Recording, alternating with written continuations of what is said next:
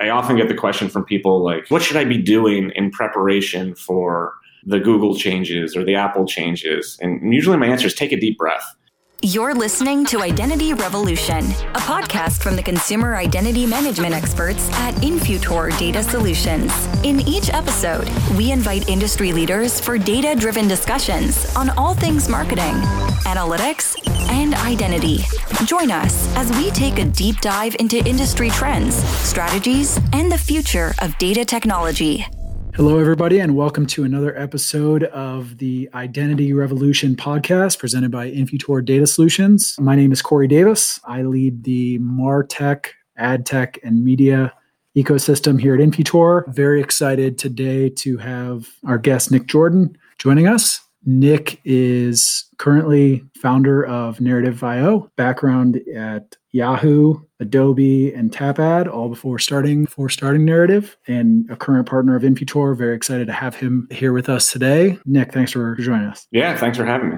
Absolutely. I guess to to get us started off, I think that the most broad and, and basic question would just be a quick kind of two minute version of you and your career path and how we got to starting Narrative. Yeah, totally. I actually went to school to be a, a computer scientist. I always thought I was going to sling code for for a living and realized pretty quickly that I was neither very good at that nor did I enjoy it very much. So pretty quickly migrated into more of a product management career path, starting with my time at Yahoo and then I went to a company called Demdex that was acquired by Adobe where where I ran product management for that product and I continue to run product at Tapad. The nice thing about having a computer science background is I retain some of my technical knowledge and so I've, I've felt that one of my superpowers has always been able to bridge between the business and, and the technology side. And I think as you think of data as a subset of technology, that's become incredibly important in my career path. I largely started narrative because I was experiencing uh, a couple of different problems while I was at Tapad you know really just two sides of uh, of the same coin we were we had a voracious appetite to acquire new data sets at tapad to help inform our machine learning models and we found that process of, of doing data acquisition of, of external data sets to be operationally almost impossible to scale and then we were actually selling the outcomes of our machine learning models, which was a form of licensing data. And it was no easier to sell the stuff than it was to buy the stuff. And so ultimately, I, I think most decisions uh, in humanity are, are, driven around humans being inherently lazy. I said, certainly someone has solved this problem and, and I'm going to go find that solution because I need it. And unfortunately, no such solution existed in, in the form that I was looking for it. And then started narrative basically to, to, to help solve that problem. So I went from trying to be lazy to doing what is arguably the least intelligent thing to do if you want to be lazy, which is start a company. Got it. Got it. I like that. And I guess talk us through what is narrative and how does it work? I see messaging on your site and things like that as a data streaming platform. So, what does that mean and mean both for data sellers and data buyers? And how are you bringing those two groups together? Yeah, I will say the term data streaming platform uh, caused some controversy with us because depending on how you look at it, it can mean a bunch of different things. We ultimately chose the term data streaming platform because we see what we do very similar to what a Spotify or a Netflix does around content. We're trying to do the same thing around data. So if I take the Spotify model, actually, when I was in high school and college, I worked at a music store. So I remember that there'd be a popular song on the radio. You'd have to go to a music store and buy an entire CD just to listen to the one song. You have to pay $20 to get access to the one song so you could listen to it on demand. And iTunes came around a decade later. And they at least made it so you could buy the single song, right? You could pay 99 cents and get the one song that you wanted to, but you still had to go purchase that song. And then Spotify really took all of the music catalogs that are available and basically let you stream them on demand anytime that you want narrative that in some ways encompasses how easy we want it to be for companies to buy and sell data to each other. We'd love to have the entire corpus of information that's been generated in the history of the world available on our platform and let the folks that are generating that bring it to market in, in a very streamlined and, and easy way and allow the people that want to acquire that data to do it in a way that's just as easy as it is to stream a song on, on Spotify. So really, really the broad thesis is that we think data is incredibly important to modern enterprise. We think it's only only getting more important as our technologies get more sophisticated. But if there's a ton of friction between the buy side and the sell side in external data sets, it's not really going to live up to its promise. And our focus is to remove that friction and make things easy for really every company to, to do the things that they want to do without having to become level five subject matter experts in terms of all of the intricacies of data and how it might flow between two organizations. Got mm-hmm. it. Got it. And so on the, I guess, customer side, what are the core use cases that you're supporting? Is this predominantly marketing and advertising use cases? Are there others beyond that? I guess talk us through. Yes.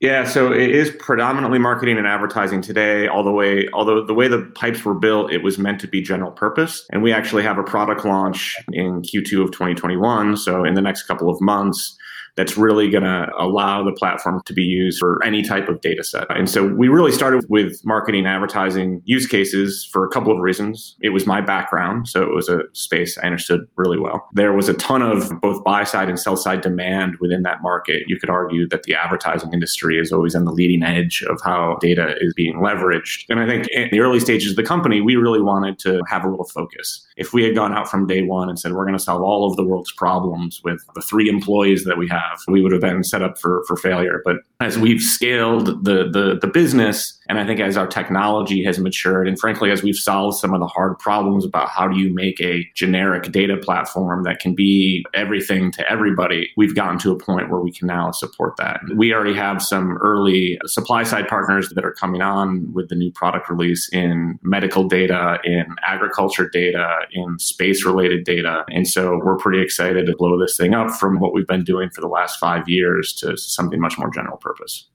Awesome. Awesome. Exciting to hear. And obviously as we as we think about data, especially around the marketing and advertising use cases, the topic that is never far off is usability of that data, portability of that data, privacy for the consumer. You mentioned to me recently that you spent some time doing some research on FLoC, on the federated learning of cohorts from Google. Talk us through what you did and your point of view on it. Yeah, totally. I'm glad you knew what FLoC stood for because while I did research on it, I had not committed the uh, the actual meaning to memory. Yeah, I will admit I had to Bing it. I had to Google. Tell it. me, I was, I was going to say, had you actually Binged it, that would be. Yeah, we could do a whole podcast on that alone. Yeah.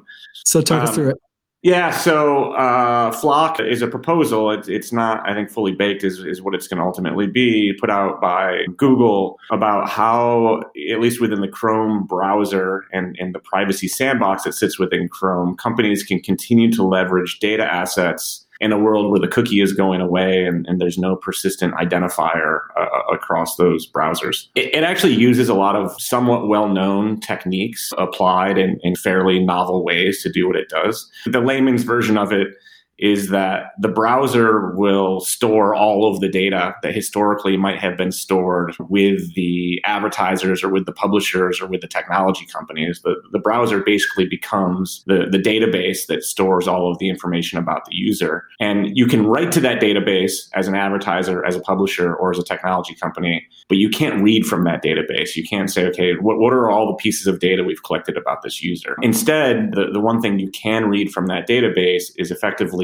uh, a label that's been placed on, on that browser that puts the that browser in a cohort. And so just think of a cohort as a set of users of a particular size. And so you could say that a given cohort could have a thousand different users in it. And so you might know that someone is in cohort one, two, three, four, and that there's probably 999 other people in that cohort. But you actually don't know how they got placed into that cohort, and you don't know the underlying data that went into it, and you can't differentiate between the thousand users that are in that cohort. So that's the general principle of what they're trying to do. As a as an ex computer scientist, I'm pretty sure the computer scientists don't want me in their union, so they don't really want me saying that. But as someone that is danger enough with dangerous enough with code, I thought it'd be fun just to build build a version of FLoC as if narrative was the browser, T- taking data that is in our platform and say, what would this look like if we did the same thing that Google was proposing? And it was fairly straightforward to do. Again, the math and the technology is not very hard. And I will admit that the results made sense. When you took a bunch of people that had performed similar actions, they were more likely to end up in the same cohort than people that looked very different than those users. And so I think from a efficacy perspective, it may be fine the thing that really struck out to me that I don't think I had fully appreciated before I went through the exercise is how much it really upends the ability for anyone to innovate. It, it's Google that are, are, are creating the rules about what the browser does, what can be stored in the browser, what can be gotten out of the browser, and maybe even more importantly, the rules around the math of how the cohorts are created. They've defined the the systems by which I get put in cohort one and you get put in cohort two. And even if it's even if it works, even if you think that it does an okay job, it doesn't leave any room for innovation uh, on top of this. And so if I'm a clever data scientist that think there's a better way to build those cohorts or think there's a better solution than cohorts themselves, there's not really a mechanism by which I can implement that because all everything happens within the browser. And so to me, and this is true with a lot of the the privacy related stuff that happens around ad tech is you almost get into an anti-competitive landscape which has its own legal problems for, for the people that are implementing it. And i think this actually extends beyond FLoC and the data ecosystem. I know google's trying to move real-time bidding into the browser. I know they're trying to basically take everything from happening in the servers that support the ad tech ecosystem and have them happen in the browser. And i just think one of the really serious side effects of that is like how does anyone compete? Like why, why would you work with a trade desk or a MediaMath versus a dv360 if literally they can all only do the same things because everything's happening within Chrome. And to the extent that Google owns Chrome and Google owned a DV360 or something like that, you have to think that the implications for the ad tech ecosystem are not particularly rosy if this ends up being the path they ultimately go down. Got it. Got it. That's a pretty deep analysis. How much took some time on that, right? Six hours on a Saturday. Like I said, the, the math is pretty easy. It, admittedly, it was slightly over my head, so I had to like dig into it a little bit. But uh, I, I, will say, if I ignore the implications to industry and everything else, like it was a fun little project to to sit down and figure out how you can take these massive amounts of data and build a fairly effective, almost lookalike modeling capability in, in the course of an afternoon. And there was even some the technology they used to do it is something called SimHash, and SimHash was actually developed by Google for a different purpose. And so when Google crawls different web pages, they want to find pages that are, are basically the same, right? You can't create the same content and put it on 55 different sites and, and have them all treat it like it's 55 different pieces of content. And so they created this algorithm that will basically look at, at documents, web pages in this example, and they will create a basically a cohort, if you will, for each of those documents. So if two two documents share the same cohort, they're likely to actually be the same piece of content that was just repurposed on a different site or whatever. So they took their own algorithm that had been was used to make search better and actually applied it to this other problem, which I give them credit for. And it and, it, and it's really interesting. Again, I think it's not the end all be all of technology and the inability to add things on top of it is really where the challenge is. Got it. Got it. Appreciate that that overview. That's very just for me personally. That's helpful. I'm sure. I, I hope that's helpful to to the audience here. So to pivot a bit to more broadly around the ecosystem itself, martech, ad tech, media, data, all of that. You've obviously spent say 15 years in the space between all these different companies and now founding your own. What are you seeing, I guess, around the corner? Predictions on the space, both on the software side of the space and on on the data side of the space, and where are we where are we going? What's your prediction there?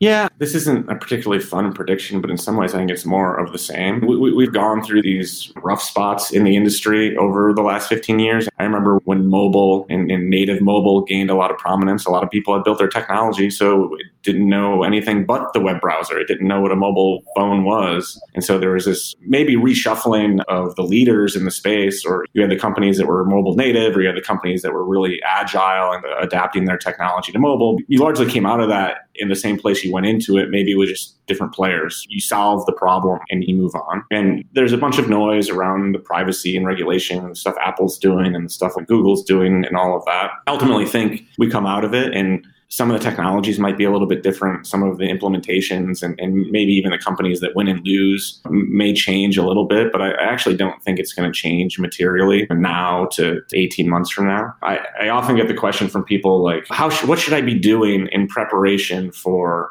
the Google changes or the Apple changes? And usually my answer is take a deep breath because there's what can only be described as panic around some of these changes that are happening right now. And there's uncertainty, and people don't like uncertainty, but it, I would largely say stay the course and any changes that happen are going to happen over a period of time and there will largely be solutions to, to those changes, but there's no need to run around with your pulling your hair out in the short term until those things are, are largely in place. I do not see a world in advertising and marketing where we wake up and remember the fond old days of using data to do things. Like we're going to be using data a year from now and 10 years from now and probably 100 years from now. Again, the, the underlying mechanisms may change some, but the, we're not going to go back to a place where everyone's just blindly throwing budget around and hoping things work. Totally agree. Love that point of view. I guess so. Last question on the business. You as the as a founder and an executive across this space, what what innovation are you specifically paying attention to? What's got your attention? What are you seeing cool companies, cool technology, cool things that are happening in the space? What are what are you specifically paying attention to? I don't know if any of these classify as cool. Some of the things that are happening around clean rooms and crosswalks are somewhat interesting. Not so not insofar that clean rooms and crosswalks exist, but the way math is being applied there. So whether it be differential privacy or something else, it goes back to this whole privacy and regulatory framework is if you can make any given data point be noise, but make it that in the collective, all of the noise gives you the same signal that you would have gotten had you had the underlying signal, then that, that becomes really interesting. I think the big challenge a lot of those companies have is there's often, not always, but there's often a trade off between the complexity of a system and its ability to gain traction, right? Like you could build a system that guaranteed perfect anonymization and, and compliance with every privacy regulation around the world. But if it required everyone migrating off of their existing systems and processing and tools into this new thing, like that's a big ask, right? You say, okay, you can't run your analysis in your existing database and your existing platforms. You have to migrate all of your users over to this new platform. That's an, an incredible expense for an organization. And so I think the winners ultimately be, will be the ones that sort of develop the technology, but that technology can be embedded into people's existing workflows as opposed to tell them they have to do things entirely different. And, and it's unclear to me that anyone has solved that up, up to this point. I, I hear a lot of magic around, oh, if you use our system, you don't have to worry anymore. Oh, by the way, our system doesn't do one one hundredth of what you actually do in your existing systems, and you would have to get rid of those systems and move to ours. That's you know that's not gonna not gonna get the job done. Absolutely. Love it. Okay, last. So to transition out of uh, this wild and crazy data and martech and ad tech media world outside of running a company. Where are you spending your time? What are you what are you doing outside of your day job? I think anyone that runs a company will tell you that you're doing nothing instead of running the company. It's a it's a from the time i wake up in the morning until the time I, I go to bed at night. Luckily parts of my job are fairly cerebral. It's trying to figure out the next trend or trying to figure out how to solve a problem or, or, or whatever. And I, I enjoy running quite a bit uh, especially as we've entered back into the warmer months uh, of the year being able to get outside and, and go for a long run Um, as anyone that's been on, on a Zoom call with me for the last 14 months can attest, I've got a Peloton bike sitting behind me. And so on, on bad weather days, I'll, I'll hop on the bike. Other than that, is true for everyone. There's not a whole lot going on during the pandemic. So it's, you know, it's a lot of work, working out, sleeping, rinsing and repeating. Love it. Awesome. Okay. And coming up on, on time here. Lastly, where, where, can the where can the audience go to learn more about you, about narrative, get in contact with you? Yeah. Yeah, so our website's at narrative.io. We also have a fully self-service product at app.narrative.io. So if you want the marketing, go to narrative.io. If you want to use the product, go to app.narrative.io. We really try to make everything easy to use. And we think a forcing function for that is to really let people use it without talking to us first if they want to. For me personally, I will say there's a warning label that goes ahead of this because on my social media, which is largely Twitter, I'm not usually tweeting about work things and I'm not being insightful at all. I kind of I'm one of those people that doesn't put it in my profile that these are my my opinions, not the opinions of narrative, but that is certainly true. But I'm at Nick underscore Jordan again. Uh, buyer beware if you're not a St. Bonaventure uh, Bonnie's basketball fan, you're probably going to be nonplussed by the by, by the content. But you know, in the off season, I, try to be a little bit less passionate about college basketball. I have thoroughly enjoyed your tweeting the last month or so about about the Bonnies. We'll see them next year. Yeah, preseason like two early preseason polls, they're already in the top 25. Like the Bonnies Nation is losing their mind, myself included. Yeah, I can't promise that it's going to be it's going to make any sense to, to anyone, but if you're into someone that's way too passionate passionate about something that doesn't really matter, like I've got the content for you. Awesome. Nick, thanks so much for for joining us. And everybody, this is another episode of the Identity Revolution podcast. We will see you next time. Thanks again for listening to Identity Revolution. For more data driven discussion, subscribe to Identity Revolution on Apple Podcasts, Spotify, or wherever you listen. And for more on how Infutor can improve your data strategy across your entire enterprise, visit Infutor.com.